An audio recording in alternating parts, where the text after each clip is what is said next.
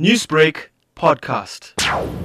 In one of the crashes on Sunday, six people were killed when a taxi rolled several meters down an embankment at Skwanyuswa near the Inanda Dam, just outside Durban. The taxi was apparently using a different route because of the road closures for the Amashova cycling race. Also on Sunday, four people were killed on the N2 near Esikhawini on the north coast in a collision involving a car and a truck. In another crash involving a car and a truck at Melmoth, one person died. At Estcourt on the N3, two people were killed in a car crash involving two cars. One of the victims burned to death after being trapped in a vehicle which burst into flames. On Saturday night, five people were killed in a gruesome crash involving a minibus and a truck on the N2 at Mtubatuba on the north coast. Family members couldn't hold back their tears at Kwanyuswa as they watched the bodies of their loved ones being airlifted from the scene.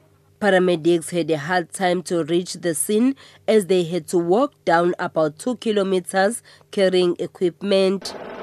Ambulances and mortuary vans were parked at the top of the hill to transport the bodies and the injured.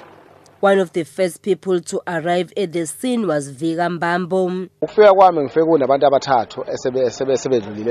When I arrived at the scene, three people were already dead due to the late arrival of emergency services. Other people died on the scene. Some even gave us contact numbers of their families. kodwa siyesifika safika laba abathathu sebephelile Kadinyuswa Taxi Association chairperson Mlungelwa Ngcobo says there needs to be a discussion around alternative routes for motorists and taxi drivers in the area when the roads are closed for sporting events. to discuss this because we have not used this road, road. We must stop to, to today. It should be the last one using this road because it's not good.